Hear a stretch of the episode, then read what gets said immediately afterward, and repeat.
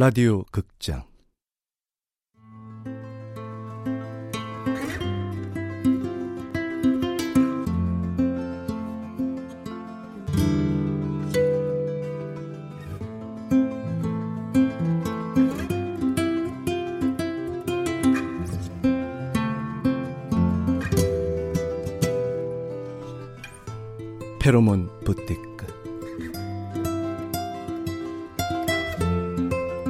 원작 강지영 극본 김어흥 연출 황영선 두 번째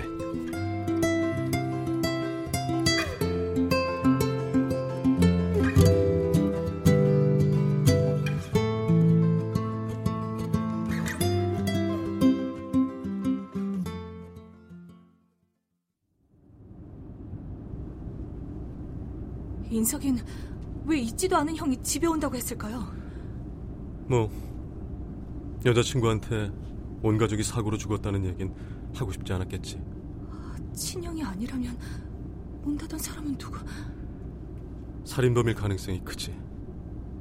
네가 계단에서 마주친 그놈 말이야. 아씨, 아, 그놈 얼굴만 기억나면 될 텐데. 조급해하지 마. 분명 긴 싸움이 될 거야. 잠깐만요, 선배. 어, 부검 결과가 나왔나 봐요. 응? 선배, 얼른 가요. 어, 그래. 알았어.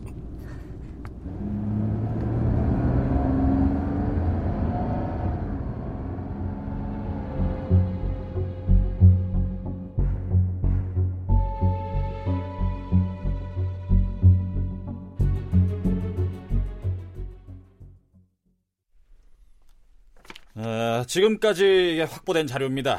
아, 먼저 이름 이종현, 나이 28세, 아, 5년째 행정고시를 준비하고 있었는데요. 노량진 고시원을 옮겨 다니다가 그 최근에 강남의 반지하 원룸으로 옮겼습니다. 아, 이쪽이 현장 사진입니다. 1차 감식 결과 사인은 경부 압박으로 인한 질식사입니다. 목엔 끈으로 조른 흔적이 선명하게 남아 있었다. 벌어진 입안은 구겨진 종이 조각들로 가득했다. 누가 봐도 고시생 연쇄살인의 일곱 번째 희생자가 분명했다. 에, 반항하지 못하게 케이블 타이로 손을 묶고 나서 살해를 한 것도 그놈 짓이 분명합니다. 흔적 하나 남기지 않은 것도 그렇고요. 예. 어, 남아있는 지문은 피해자 것뿐이고 외부에서 침입한 흔적도 전혀 없습니다. 주변 방범 CCTV에도 뭐 전혀. 에따 마그 지문 쪼가리라도 그 뭐 하나 남아 있어야 그 누구든 잡아서 족칠 거 아닙니까? 자자. 일단 장 형사님은 이종현 가족들 연락해서 최근 이상한 점이 있었나 좀 알아봐 주세요. 예, 알겠습니다. 이 형사는 피해자 원룸 주변부터 탐문 좀 해보고 지난 사건과 연결고리가 있나 좀 살펴줘. 알겠습니다. 아 그리고 덕후 피해자 인터넷 기록들 좀 찾아봐줘. 뭐 특이한 게 있나? 네, 팀장님. 개인 메일과 금융 계좌까지 지금 추적 중입니다. 좋아. 자 그럼 다들 수고들 하시고 힘내주세요. 그리고 민경이는 잠깐 남아. 네.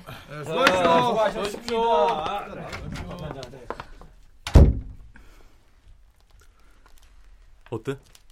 민경이가 보기엔. 누가 봐도 그놈 짓이에요. 인석이를 죽인 바로 그놈. 하, 아, 그놈 얼굴만 생각나면 모든 게 해결될 텐데. 그래서 말인데 재경아 네. 부탁이 하나 있어.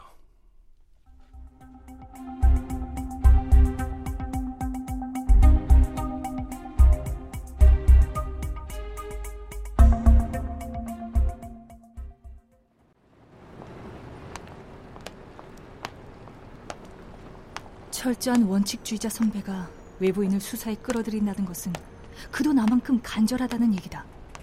근데 왜 나보고 그를 데려오라는 걸까? 남, 타, 신. 현재 강남구 국회의원이자 유력한 차기 대권 후보 남일웅의 혼외자야. 경찰이 되고 나서 내 첫 임무가 바로 이 사람을 감시하는 거였지. 타고난 후각으로 독특한 향수를 만드는 조향사로 유명해. 이번 수사에 그가 꼭 필요하니까 잘 설득해봐. 혹시 더 궁금한 게 있으면 가면서 인터넷 검색해봐. 아참, 검색 결과 보고 너무 놀라진 말고 수사에 필요한 건 오직 그가 가진 능력뿐이니까.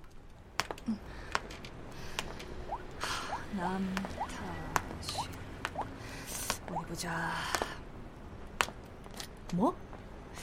여성 혐오자 남탓인 향수 사러 갔다가 얼굴 평가당하고 왔어요. 재수 없는 새끼. 외모는 곱상한데 입만 벌리면 쓰레기통처럼 역겨운 말만 쏟아져 나와요. 참, 이건 또 뭐야? 여자랑 자고 나서 최초로 평가한대요. 저한테는 막 담근 오이 피클 냄새가 난다고 시부렁거리더라고요. 그 개코 새끼. 뭐라고? 나보고 지금 이런 쓰레기를 만나보라는 거야?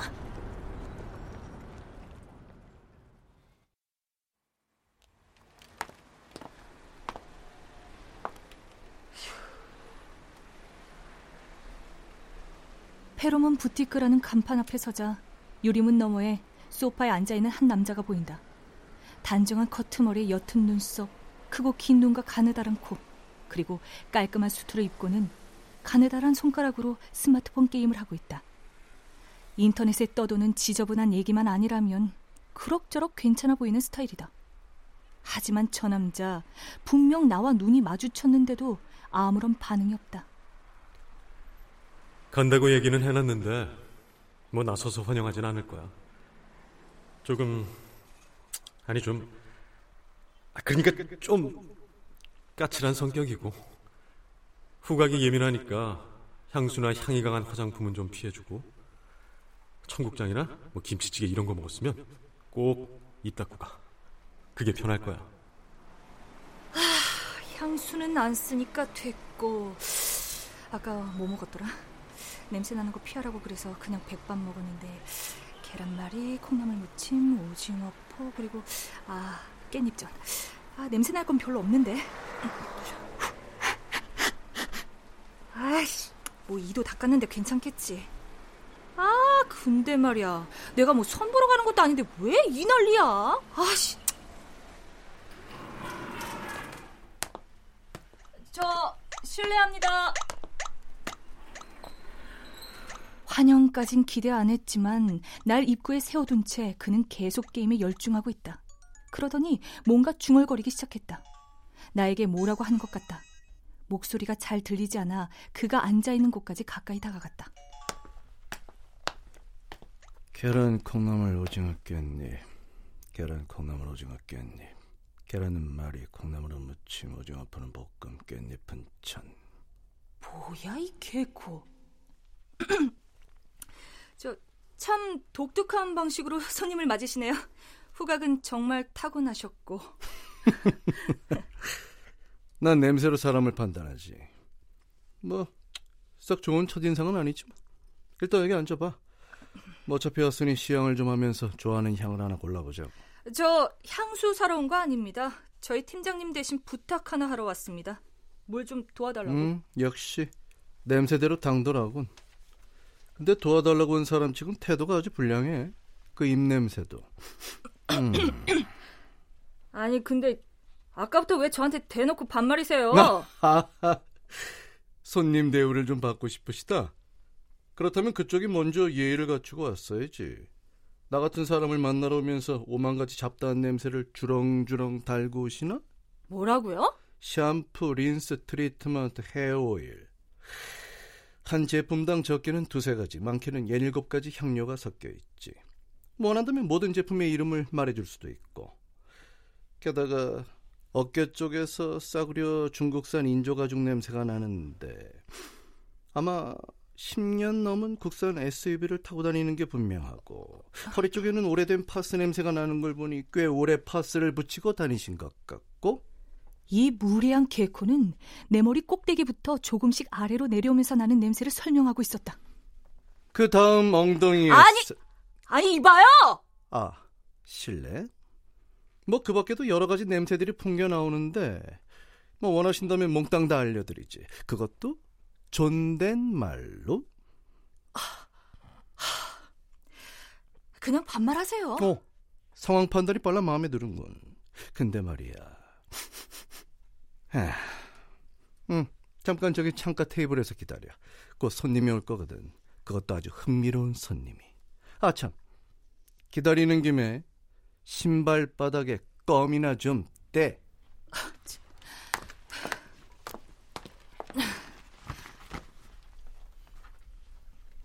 창가에 마련된 작은 티 테이블 앞에 앉았다. 앉자마자 신발 밑부터 확인했다.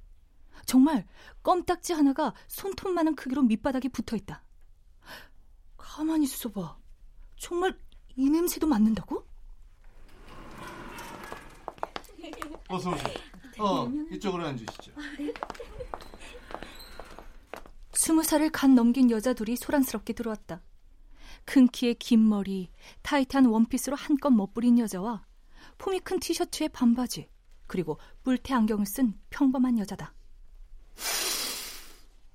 아, 크리드 토 슈즈를 쓰고 계시는군요. 이 계절에 어울리는 fresh하고 고급스러운 향수죠. 하지만 고객님처럼 관능적인 미인에게 너무 가볍습니다. 좀 더 알데이딕한 향이 어울릴 것 같습니다. 도무지 이해할 수 없는 말들. 타신의 입에서 이런 어려운 말들이 나올 때마다 여자들의 눈동자는 더욱더 반짝였다. 우선 샘플 몇 가지 보여드리죠. 어, 잠시만요. 야, 이런데 향수 되게 비싼 거 아니야? 좋은 향수 갖고 싶다고 했더니 사고 싶은 거 사라며 오빠가 카드 줬어. 이 가방보다야 싸겠지. 긴 머리는 샤넬백을 보여줬다. 뿔테 안경은 부러운지 얄미운지 모를 표정을 지었다. 자자, 손님처럼 우아한 분을 위해서 제가 두 가지 향수를 준비해봤습니다. 톱노트, 미들노트, 베이스노트가 다 탁월한 것들로 말이죠. 아, 저, 톱노트, 미들노트, 베이스노트가 뭐죠? 아우, 야, 무식하게 그것도 몰라? 사실 무식한 게 죄는 아니다. 모른다고 죽는 것도 아니고. 향수를 뿌릴 때 최초의 향이 top note, 30분 이내에 느껴지는 두 번째 향이 middle note, 그리고 마지막까지 남는 향을 base note라고 한다. 자, 첫 번째 향입니다. 이건 top note는 강하지만 woody한 잔향이 하루 종일 기분 좋게 따라다닐 겁니다. 내 코에도 강하지만 따뜻한 향기가 파고들었다. 긴 머리도 만족스러웠는지 입꼬리가 솟구쳤다. top note가 사라지면 middle note는 그레이프 프루트와 French labdanum입니다. 아름다운 귀부인이 묵직한 모피 코트를 벗자 유백색의 실크 원피스를 걸치고 있는 모습이랄까요? 오, 야, 야, 이거 대박! 이걸로 해! 두 번째까지 갈 필요도 없다. 안 그래? 안 그래. 근데 저 다른 거 없나요? 긴 머리의 표정은 어두워져 있었다. 슬픈 건지 분한 건지 눈물도 슬쩍 내비쳤다. 그렇게 하시죠. 자, 두 번째입니다. 아크렘과 부케의 밸런스가 환상적이죠. 겹겹이 입은 드레스 같은 톱노트가 사라지면 바로 섹시한 콜셋이 나올 겁니다. 이건 전 세계에서 저밖에 못 만드는 향이죠. 진짜야! 야, 이건 또 대박! 이, 이것도 저랑 안 맞는 것 같아요. 어, 너 울어? 가자, 얼른. 아, 야! 오빠가 카드도 줬다며. 아, 저 혹시 방금 뿌린 샘플 가져가도 되나요? 야, 가져니까 빨리. 어, 이왕 만든 거니 그냥 가져가시죠. 그런데 이름은 알고 가져가는 게 낫지 않을까요? 이 향수의 이름은 아듈테르. 프랑스어로 불륜이란 뜻이죠. 훔쳐서라도 갖고 싶게 만드는 매혹적인 향수니까요. 야, 야, 같이 가! 예상치 못한 상황이었다. 긴 머리는 왜 울면서 뛰쳐나갔을까? 멍하니 여자가 떠난 방향을 바라보고 있는데 다시니 킬킬거리며 창가 쪽으로 다가왔다. 원래 남의 사고가 더 맛있어 보이는 법이지. 남의 사과? 방금 뛰쳐나간 여자가 무슨 불륜이라도 저질렀단 말이에요? 어떻게 그걸 단정하죠? 단순한 추측이라면 여성 혐오에다가 여기서 울면서 뛰쳐나간 게 증거야. 스스로 인정한 셈이지. 스스로 인정? 원피스랑 구두는 싸구려인데 진짜 샤넬백이라. 이상하지 않아? 머리에선 마트 one plus one 샴푸 냄새가 나는 데다 얼굴엔 road shop 파운데이션을 바르내라고. 이런 애송이 목덜미에서 쿠바산 고급 시가 냄새가 섞인 시큼한 타액이 느껴진다면? 이건 어떻게 설명하지? 와, 진짜 개... 아니, 개코네. 이봐요. 그래서 뭐요? 그게 뭘 의미하는데요? 경찰 맞아? 민중의 지팡이가 아니라 민중의 곰팡이네. 추리 다 해서 갖다 바쳐도 모르나? 샤넬백을 사줄 만한 부자 남자를 애인으로 뒀다는 얘기지. 아마 40대 유부나? 40대 애인이 꼭 유부남이라는 증거는 또 어딨어요? 아, 하나를 빼먹었군. 아주 미세한 향이 하나 더 있었지. 얼마 전 단골에게 만들어 팔았던 향이야. 세상에 단 하나밖에 없지. 근데 저 어린 것의 몸에서 중년 남자의 재치가 섞인 그 향을 맡았단 말이야. 분명 그 남편과 저 애송이가 불륜을 저지르고 있다고 단언할 수 있지. 아, 그럼 그건 그렇다 치고 왜 저 긴머리는 울면서 뛰쳐나간 거죠? 여자로서 말이야 냄새만 고약한 줄 알았는데 본능적인 매력도 떨어지는군. 뭐, 뭐 뭐라고요? 질투지 질투. 여자의 치명적인 약점. 저 긴 머리도 남자에게 안길 때마다 부인의 향기를 느꼈겠지. 아내를 사랑하지 않고 나만 사랑한다 속삭였을 텐데 매번 안길 때마다 아내의 향기가 나는 거야. 안 그래도 기분 더러운데 여기서 그 향기를 진하게 맡았으니 기분이 어땠을까? 어땠을까나? 뭐 그럴듯하네요. 근데 그런 능력을 어린 여자애들 울리는 데나 써먹어요? 참 할 일 없으시네요. 정의사회 구현이지. 불륜이 권장사항은 아니니까. 아, 자기도 혼외자고 불륜의 증거물이면서 왜 남 불륜에 껴드냐 비웃고 있나? 그런 걸 불가항력이라 하지. 내가 부모를 선택할 순 없으니까. 사실 말끝마다 맞는 말만 한다. 인터넷에 떠도는 소문보다는 그리 나쁘지 않아 보인다. 자, 이제 본론으로 들어가자고. 나에게 원하는 게 뭐야? 향수는 아니라 했고. 수사라 그랬나? 범인 잡는 그 수사? 살인 사건이에요. 그것도 연쇄 살인. 자, 살인 사건? 나보고 피 냄새를 맡으라는 거야? 아니요. 피는커녕 아무것도 없어요. 정말 뭐라도 잡고 싶은 심정이에요. 그래. 음, 만약 내가 도와준다면 난 뭘 얻을 수 있는데? 음, 사회정의 구현? 놀고 있네. 아이, 그럼 직접 말해봐요. 뭘 원한대요? 바로 너. 너의 채취. 아무것도 섞이지 않은 너의 깊숙한 채취를 원한다고. 뭐, 뭐, 뭐라고요?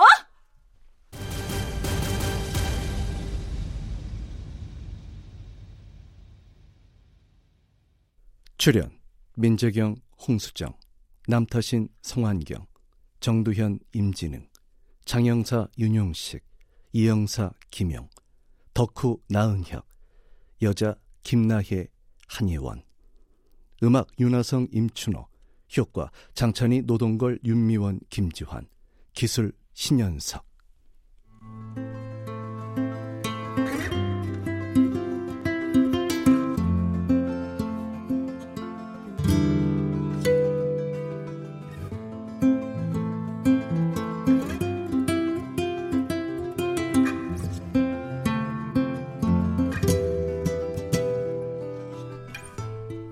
라디오 극장 페로몬 부티크 강지영 원작 김어은 극본 황영선 연출로 두 번째 시간이었습니다.